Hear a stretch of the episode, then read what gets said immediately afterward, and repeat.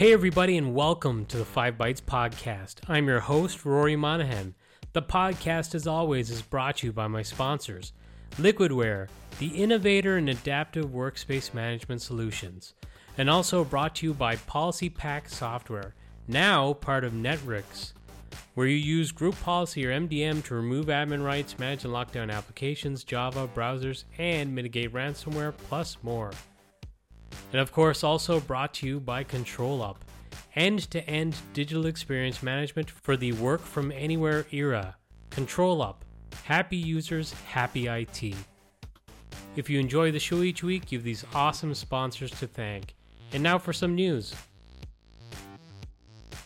ZDNet reported this week that Microsoft are preparing to make Windows 10 21H2 available in November.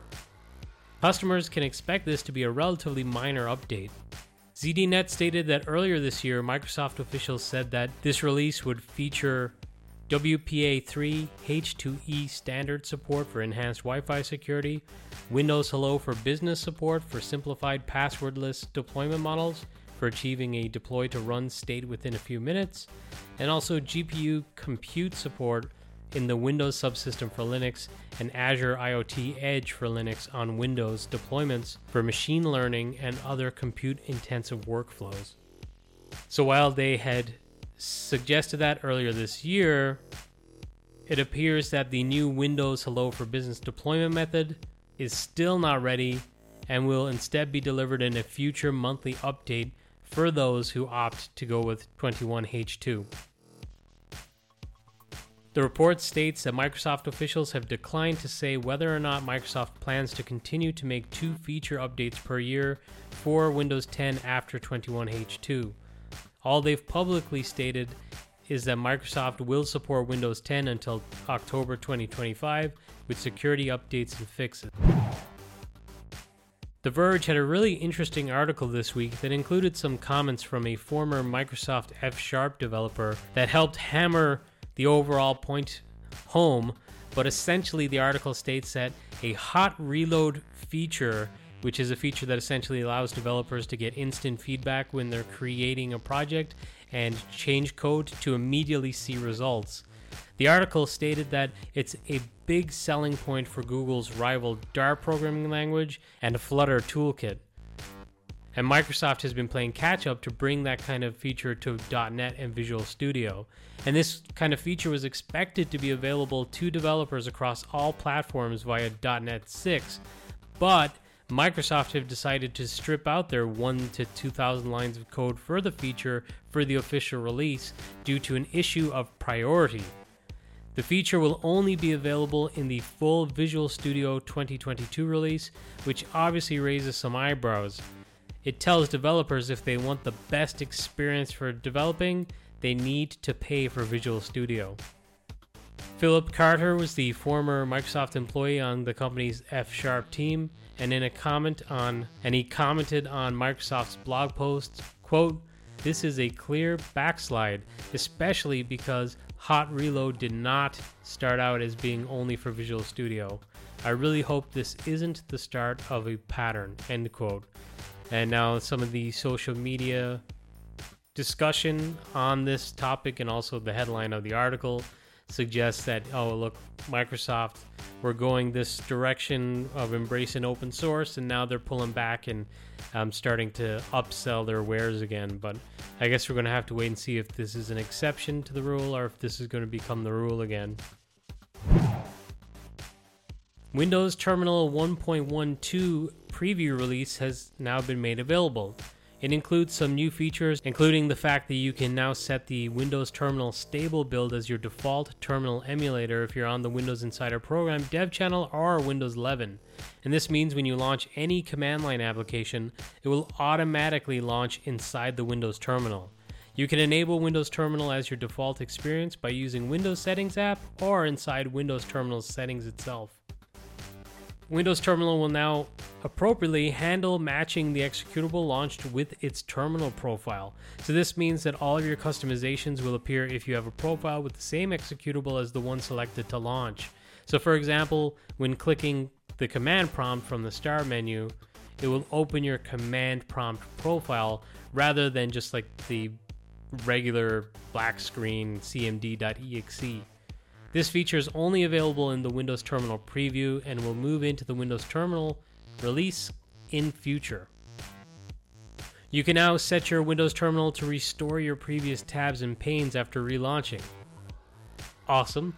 Windows Terminal now supports full transparency on Windows 11. So instead of using the acrylic look, you can have full transparency just like the transparency variation available in the original console. So more like that terminal console that you see a lot of developers using who prefer Linux. There are also some other, maybe less prominently mentioned features like elevated terminal windows will now display a shield icon to the left of the tabs to make the window more distinguishable. And there's more plus bug fixes. I'll share a link to everything that's included in this release with this episode, which is episode 200, and you'll find that on 5bytespodcast.com under reference links for this episode. A new version of the remote desktop client by Microsoft has been released. This is version 1.2.2600. It includes updates to Teams for Azure Virtual Desktop, including improvements to camera performance during video calls, and improved client logging, diagnostics, and error classification to help admins troubleshoot connection and feed issues. A popular library, the UA Parser JS library, which is used to parse a browser's user agent to identify a visitor's browser, engine, OS, CPU, and device type model, was hijacked to infect Linux and Windows devices with crypto miners and password stealing Trojans in a supply chain attack. A developer claimed that his NPM account was hijacked and used to deploy three malicious versions of the library. And due to the widespread impact of this supply chain attack, it is strongly advised that all users of the UA Parser JS library check their projects for malicious software. This includes checking for the existence of either jsextension.exe for Windows or JS extension on Linux and deleting them if they are found. And for Windows users, you should scan your device for a create.dll file and delete it immediately. While only Windows was infected with a password stealing Trojan, it is wise for Linux users to also assume their device was fully compromised. And due to this, all infected Windows and Windows users should also change their passwords, keys, and refresh tokens as they were likely compromised and sent to the threat actor. The Azure Spot Virtual Machines Try to Restore functionality is now generally available. Some of the benefits of this functionality includes It'll attempt to restore Azure Spot virtual machines that are evicted due to capacity issues. Restored Azure Spot virtual machines are expected to run for a longer duration with a lower probability of capacity triggered eviction.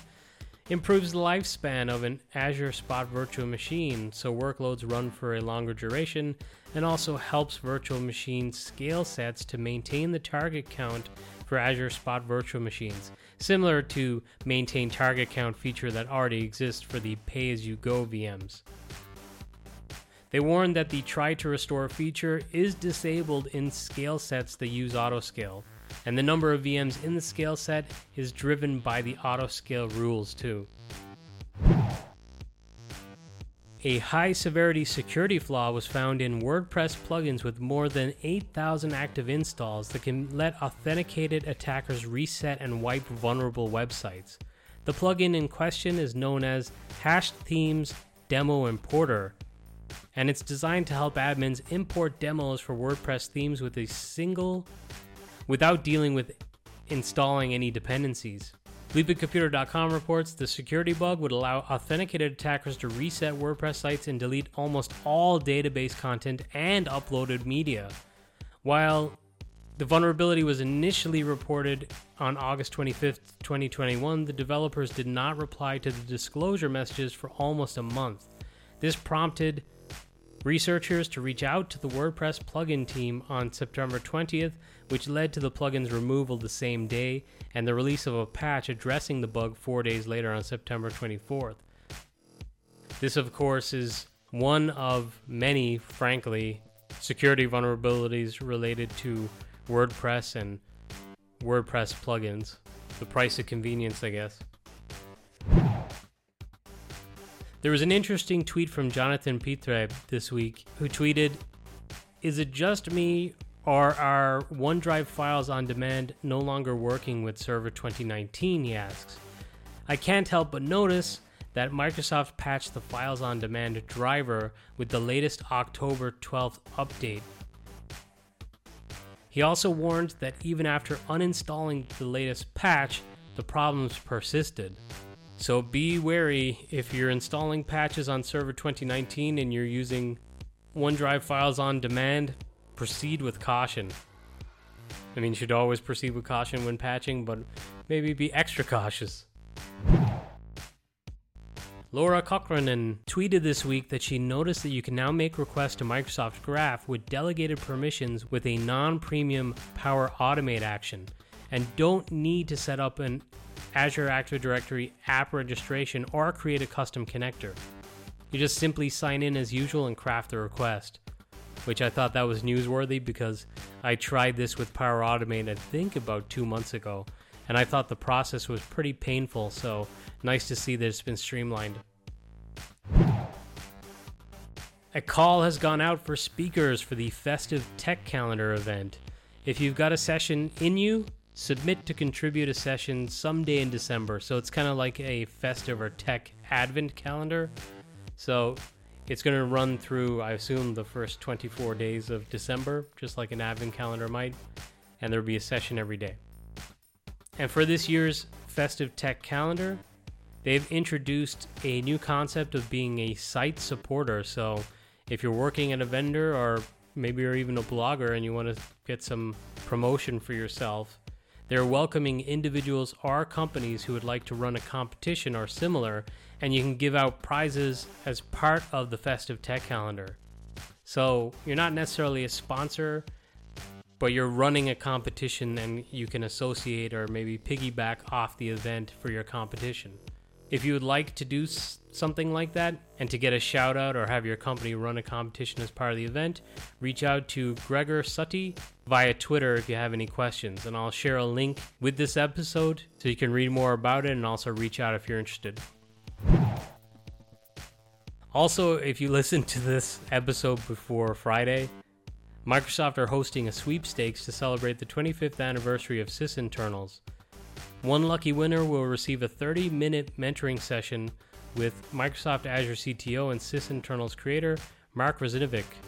To enter, all you have to do is post a video or text based story on, on Twitter or LinkedIn with the hashtag sysinternals story sweepstakes or as a reply to their blog post talking about your favorite sysinternals tool. Speaking of anniversaries, this week marked the 20th anniversary of Windows XP and the 12th anniversary of Windows 7. And between the two of them, there is a worrying number of machines around the world still using these operating systems. And with that, let's talk about a weekly webinar. The webinar or series of webinars that I'd like to highlight on this week's episode is Microsoft Ignite, which will be taking place from November 2nd through 4th, starting at 8:15 a.m. Pacific with a keynote, live segments, breakouts, ask the experts product roundtables, learning sessions, and more. So register if you'd like to join that. It is online again. And now a hot job. This week I saw a job with Recon that's for a security systems administrator, a full time role with a salary of $70,000 to $95,000 a year. I thought it was interesting because it says, Are you in IT and looking to move into InfoSec? Then this is the perfect position for you. So if you've been working in IT and you've been looking for an opportunity to maybe branch out into InfoSec, this could be a really great opportunity. They say they're looking for a seasoned systems or network administrator to oversee their network defense range as well as their internal systems and applications. Job responsibilities would include support recon internal systems and applications, work with internal DevOps teams to monitor and troubleshoot production security systems, and work with the range team to deploy, maintain, configure, and upgrade range environment systems. Skills and requirements include troubleshoot networks, experience with Windows, Mac OS, and Linux, critical thinking and analytical skills, consult with other engineers in productive open team environment, have a two to five year hands on systems admin with increasing levels of responsibility and experience, be a U.S. citizen, be able to pass a background check, available as needed on call, and more. They also mentioned that competitive applicants will have previous experience with administration of Okta, Google Workspace, VMware, Active Directory, Exchange, MDM, experience with tools such as Sysmon, ELK, Velociraptor, and EDR, and a breadth of knowledge with a willingness to deep dive into unfamiliar technologies. So, again, maybe a great opportunity if you're looking to branch out into InfoSec. This one could be for you. Um, unfortunately, it's for US citizens only. So, hey, for my American listeners, check it out. And now some scripts, tricks, and tips. This week, my colleagues, Dr. Benny Tritsch and Marcel Calef, published an interview session going through ControlUp's Ultimate Lab series, which essentially talking to techies about their lab environments. And this is going to be the first in a series, I believe. And Marcel goes through talking about the Acme lab that he has built and has also been caring for too. It's a pretty impressive lab. And I think this is a really good idea for a series because a lot of us have home labs. We could probably take away some inspiration from each other.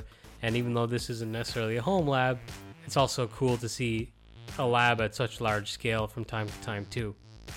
And I have been told as well there's going to be some smaller scale labs as well that uh, meet the requirement of being spouse acceptable. So, not taking up a lot of space and not being overly loud.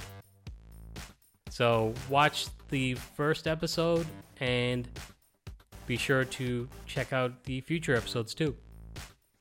And speaking of labs, this week the Citrix Community Lab pilot program was unveiled. Citrix are inviting applicants until Tuesday, November 30th, and they're going to draw 100 participants at random from the pool of applicants in early December and then let you know your selection status by Friday, December 10th to get a community lab. This has been a long time in the making and just sorely needed. I hope this is something they're going to expand on for just all enthusiasts. I saw a really cool tool called the Cloud Comparer by Elias, who goes by Elias IT83 on GitHub, but it was actually shared on Twitter by Paige Bailey. And essentially is a web tool now. It was originally a generated document, I believe, but it's a web tool that allows you to compare different public cloud offerings on a feature by feature basis. So, very cool stuff. James Rankin shared a pretty interesting and high level video this week on his favorite Windows 10 keyboard shortcuts. It's kind of a departure from his very lengthy, deeply technical blog posts, but it certainly serves a purpose and will be interesting to a much wider audience. So, pretty cool stuff. This week, I read a blog post on how to create and register an application within an Azure portal and how to backdoor the application, as well as how to detect a backdoored application. So, if you're working with Azure Active Directory and Microsoft 365 and you're interested in the security side of things and maybe reverse engineering and understanding and understanding some of the nitty gritty, this is a really great blog post to read. I also read a blog post on blog.itprocloud.de on the secret about disappearing AppX and UWP applications in an environment using FSLogix.